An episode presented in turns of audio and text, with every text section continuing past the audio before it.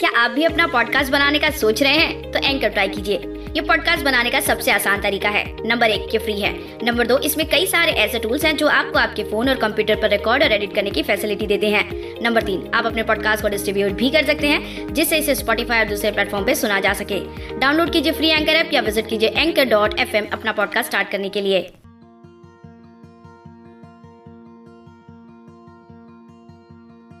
जहाँ में अकेले भटक रहे थे हम। किस्मत हमें न जाने कहाँ लेकर आई। जहाँ में अकेले भटक रहे थे हम, किस्मत हमें न जाने कहाँ लेकर आई। नज़रों से मिली नज़र आपकी और सुकून की तलाश पूरी हो गई।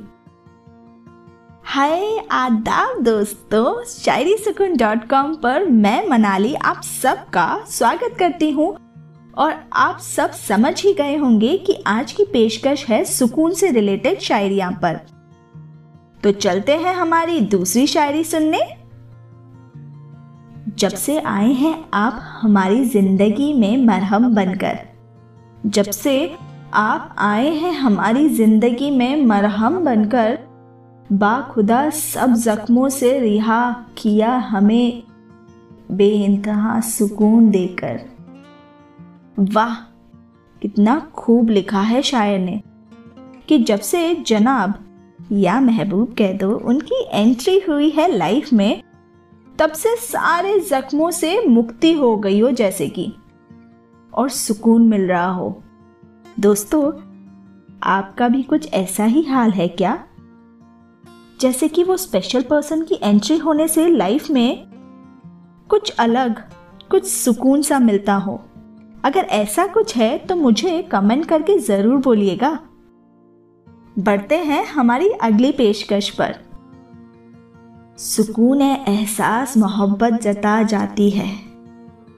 लगी जिससे लगन, वो ज़िंदगी बता जाती है। सुकून एहसास, मोहब्बत जता जाती है। लगी जिससे लगन, वो ज़िंदगी बता जाती है।